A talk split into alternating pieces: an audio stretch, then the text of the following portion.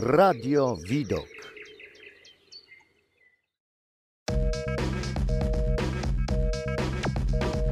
Edukator społeczny.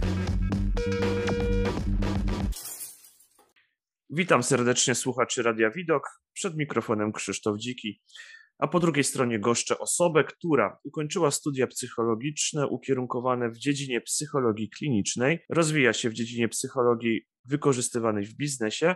E, Jej misją jest pomoc w wykorzystywaniu całkowitego potencjału ludzi, z którymi współpracuje. Pomimo iż współpracuje głównie z przedsiębiorcami, ma również doświadczenie w zakresie terapii osób z niepełnosprawnościami intelektualnymi. Ta szeroka praktyka wynika przede wszystkim z jej indywidualnego podejścia do każdego pacjenta, którego satysfakcja i szeroko pojęty sukces jest dla mojego gościa nie tylko celem zawodowym, ale także osobistym wyzwaniem. Witam serdecznie Sabinę Sachę. Dzień dobry, witam wszystkich. Bardzo się cieszę, że zgodziłaś się na rozmowę ze mną, a tematem dzisiejszej e, audycji, podcastu, e, będzie przemoc w rodzinie na tle różnych uzależnień. Na samym początku chciałbym zapytać Cię, jakie uzależnienia, które mogą prowadzić do przemocy, zarówno tej psychicznej, jak i fizycznej, w rodzinie występują najczęściej i są zagrożeniem dla osób, z którymi taka osoba żyje na co dzień? Najczęściej mm, jest to uzależnienie od środków psychoaktywnych, głównie uzależnienie od alkoholu, który, no jak wiadomo, jest ogólnodostępny. E, I od osób od niego uzależnionych w naszym społeczeństwie jest sporo. Ze statystyk wynika, że jest to około 700 do 900 tysięcy osób. E, no ale też warto zaznaczyć, że nadużywanie alkoholu dotyczy około 2,5 miliona osób e, w Polsce, e, więc problem jest naprawdę duży. Inne środki, jak narkotyki, również mogą być przyczyną powstawania agresywnych zachowań. Natomiast oddziaływanie różnych substancji psychoaktywnych na człowieka jest bardzo podobne. Więc tutaj myślę, że głównie skupię się na uzależnieniu od alkoholu. E, natomiast no właśnie tutaj ten mechanizm przy, przy różnych innych środkach psychoaktywnych jest bardzo podobny. A czy procentowo przemoc na tle uzależnienia dopuszczają się bardziej e, mężczyźni czy kobiety? Więc e, zdecydowaną większość stanowią mężczyźni, którzy są sprawcami przemocy. Przynajmniej tak wskazują statystyki. Tutaj też wiemy akurat, że mężczyźni, którzy są ofiarami przemocy, stosunkowo rzadko zgłaszają się do odpowiednich instytucji i też rzadko proszą w ogóle o pomoc też rodziny czy bliskich. Myślę, że po prostu większość mężczyzn wstydzi się przyznać e, do takiej sytuacji, że właśnie jest ofiarą przemocy. No właśnie, bo to jest temat też dość taki wstydliwy i męska część, do której też ja się zaliczam, raczej będzie wypierała problemy niż e, uzewnętrzniała się z nimi, to na pewno. Nie wiem, jak to jest z kobietami do końca, ale przypuszczam, że no tutaj e, zastanawiające jest właśnie, że ta procentowość dotyka bardziej mężczyzn. A czy łatwo jest dotrzeć w ogóle z konkretną pomocą do rodzin, gdzie taka przemoc występuje? Myślę, że problemem nie jest sama możliwość uzyskania pomocy, bo instytucji, gdzie można się zgłosić, jest dużo. E, I też zatrudnione tam osoby są kompetentne i mają spore doświadczenie. E, natomiast wydaje mi się, że takim głównym problemem jest to, że ofiary przemocy często z różnych powodów nie zgłaszają się do takich ośrodków. E, no, wynika to zazwyczaj ze strachu przed niezrozumieniem, czy chęcią ukrycia problemu, takiego wyparcia go. E, też myślę, że często za tym stoi wstyd przed ujawnieniem mm, sytuacji innym osobom, bo może się to na przykład spotkać z ocenianiem. No przynajmniej tak często myślą te osoby, które są ofiarą przemocy.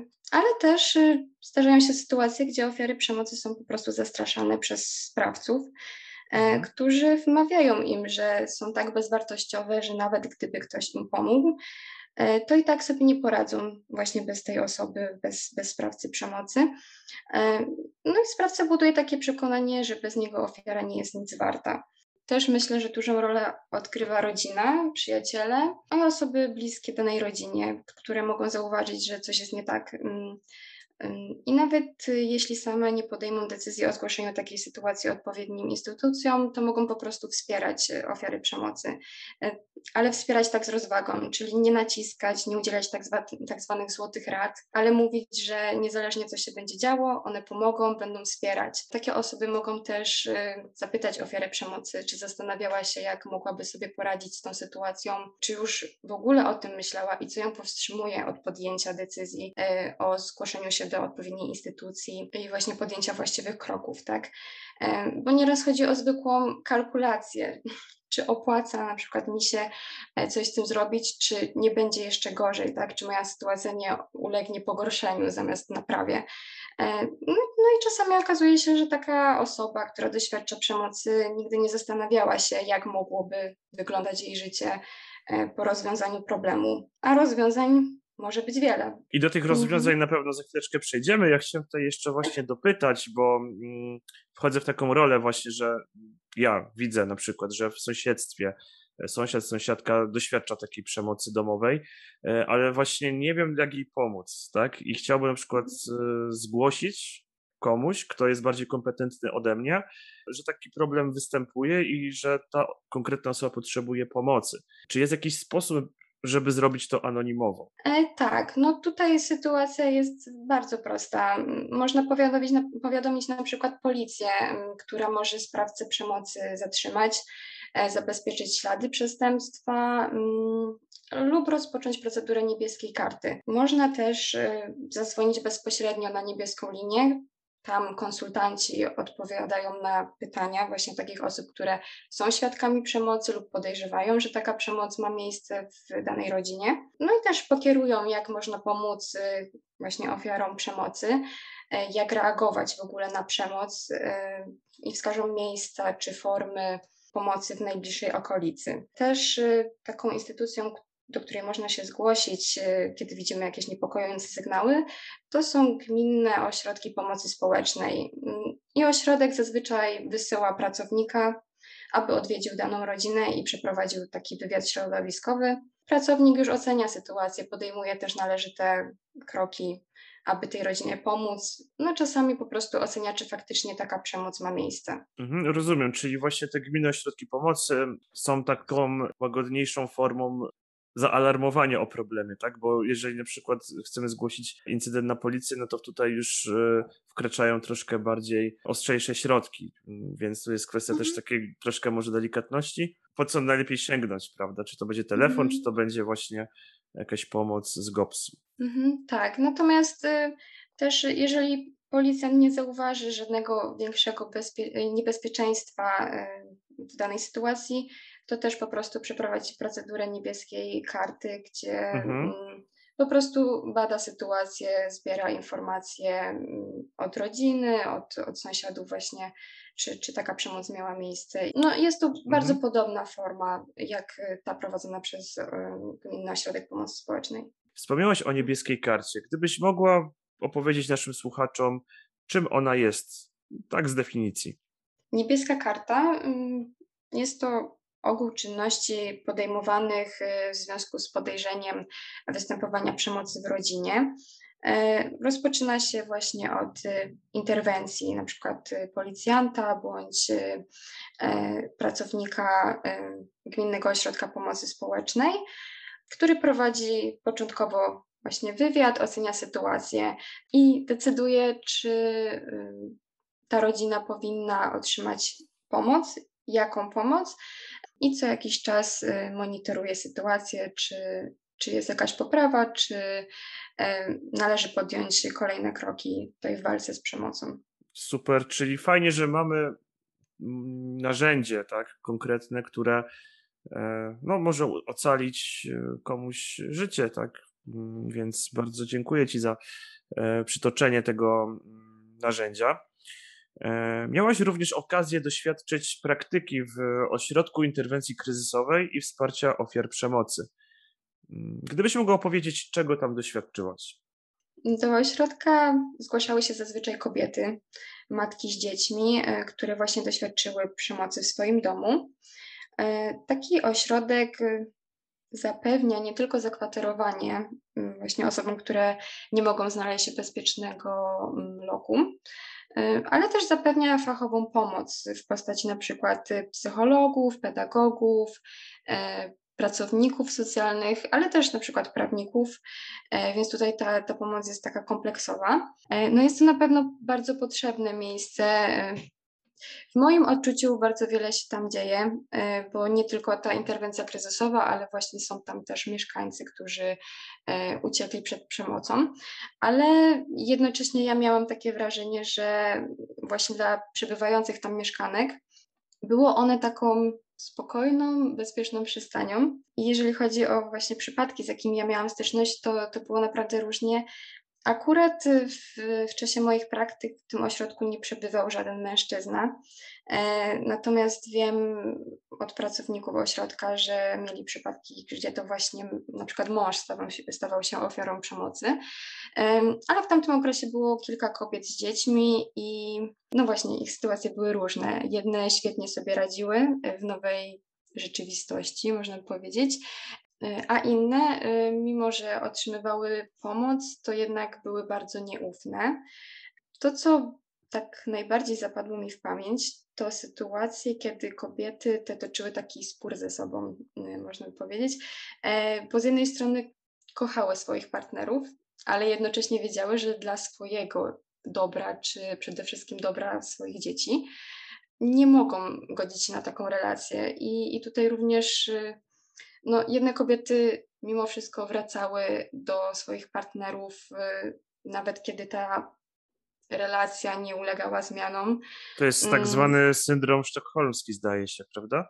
Tak, dokładnie. Mhm. Mm, no właśnie były takie sytuacje, gdzie, gdzie te kobiety wręcz płakały, że, że są w takim ośrodku, że lepiej by im było w domu, który jest przemocowy, e, niż tutaj gdzie muszą na przykład sobie same poradzić z dziećmi, z całym życiem. Mhm. Jakby e, też były takie sytuacje.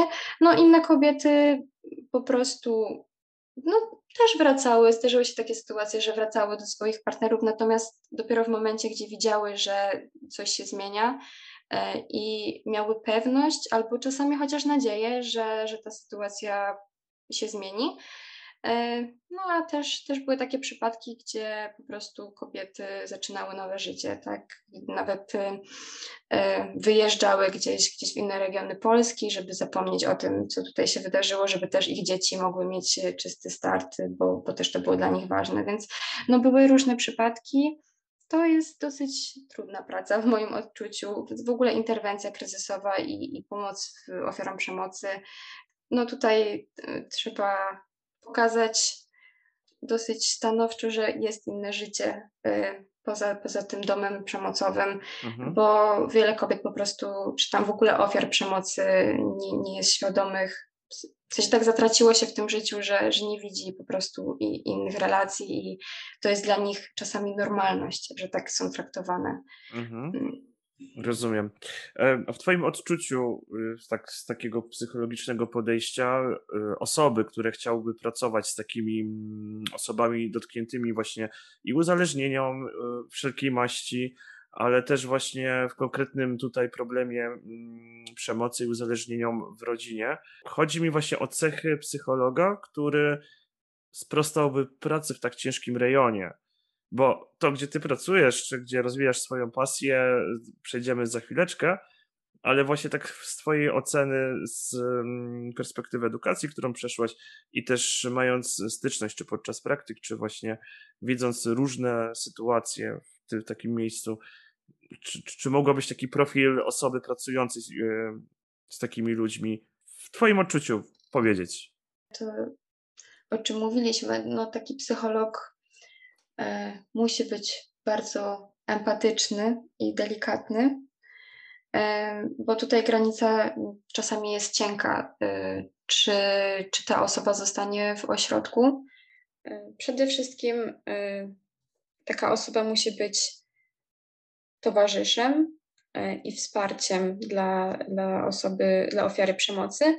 No właśnie nie może narzucać swojego zdania, E, bo tutaj ta granica jest bardzo cienka w niektórych przypadkach, gdzie właśnie osoba, która już zgłosi się do ośrodka, e, robi to czasami pod wpływem impulsu, a, a później wycofuje się, tak? Bo, bo jednak e, woli z jakiegoś powodu wrócić do sprawcy przemocy. Więc y, trzeba prostu okazać takie wsparcie, że niezależnie jaką teraz podejmie decyzję, to zawsze w tym ośrodku jest ktoś, kto udzieli wsparcia, pomoże. E, zawsze można zadzwonić. Trzeba też udzielić takich informacji, właśnie jak można się kontaktować w razie jakichś e, też takich nagłych sytuacji, gdzie nawet czasami jest zagrożenie życia. Można po prostu gdzieś na kartce zapisać numer, żeby ta osoba miała zawsze przy sobie, zadzwonić na interwencję kryzysową. Więc ogólnie chodzi o takie wsparcie, żeby ta osoba wiedziała, że jest ktoś, kto może się nią zająć w każdej sytuacji i w każdej porze. Mhm. Y, dziękuję Ci, Sabino. Myślę, że po mm, tej serii dość niełatwych pytań, ale bardzo cennych, myślę też właśnie dla mnie, które e, pokazują przede wszystkim mi, ale myślę też e, słuchaczom, że zawód psychologa jest bardzo potrzebny i jest potrzebny w bardzo wielu różnych rejonach, że nie da się tego właśnie zamknąć do jakby jednego konkretnego problemu, jest bardzo szeroki. A to się właśnie teraz okaże, ponieważ na koniec chciałbym po pierwsze zaprosić słuchaczy do odwiedzin Twojej strony e, na Facebooku psycholog Sabina Sacha, gdzie e, aktualnie zajmujesz się psychologią, ale psychologią biznesu. Gdybyś mogła powiedzieć kilka słów o tej części Twojej pracy i ewentualnie do czego byś chciała zaprosić e, swoich potencjalnych klientów. Zachęcamy mhm. wejść właśnie też na Facebooka. Tak, bardzo dziękuję. E, więc tak, no, od jakiegoś czasu interesuję się psychologią biznesu właśnie. E, no, miałam to szczęście, że jeszcze na studiach mogłam pracować w kancelarii obsługującej przedsiębiorców. E, no i tam właśnie zdobywałam doświadczenie i wiedzę, czego oczekuję od psychologa, od psychologa ta grupa społeczna. Więc no przede wszystkim zajmuję się rozwiązywaniem problemów e, takich związanych z funkcjonowaniem przedsiębiorstw, e, doborem odpowiedniej kadry, motywowaniem pracowników, ale też organizacją czasu czy efektywnością pracowników i właścicieli firm. Ale oczywiście może zgłosić się do mnie każdy. Pracuję również z klientami indywidualnymi w zakresie depresji, zaburzeń lękowych, uzależnień i, i zaburzeń odżywiania. Także no, zapraszam każdego, kto, kto ma jakiś problem, potrzebuje wsparcia. Myślę, że może się do mnie zgłosić, na pewno spróbuję pomóc. Super, bardzo się cieszę, e, bo wiem, że na pewno jesteś właściwą osobą na dobrym miejscu, ponieważ nie znamy się od wczoraj, a narzędzia, którymi dysponujesz, e, mogą przysporzyć niejednej osobie dużej dawki motywacji E, dlatego jeszcze raz zachęcamy do odwiedzin. E, na Facebooku mm, jeszcze gdzieś jakiś kontakt, może mail? Mhm. E, aktualnie jest to fanpage na, na Facebooku, natomiast no myślę, że już w niedługim czasie będzie to również strona internetowa. No ale tutaj wszelkie informacje też będą podane na pewno na fanpage'u, więc, więc tam was zapraszam, was zapraszam. Moim i Państwa gościem była psycholog Sabina Sacha. Rozmowę przeprowadził Krzysztof Dziki. Bardzo Ci dziękuję za to miłe spotkanie. Ja również bardzo dziękuję. Edukator społeczny.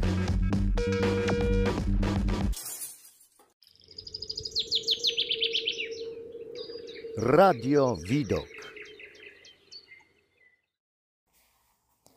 Podcast został zrealizowany w ramach dotacji z programu Aktywni Obywatele Fundusz Krajowy, finansowanego przez Islandię, Liechtenstein i Norwegię w ramach Funduszy Europejskiego Obszaru Gospodarczego.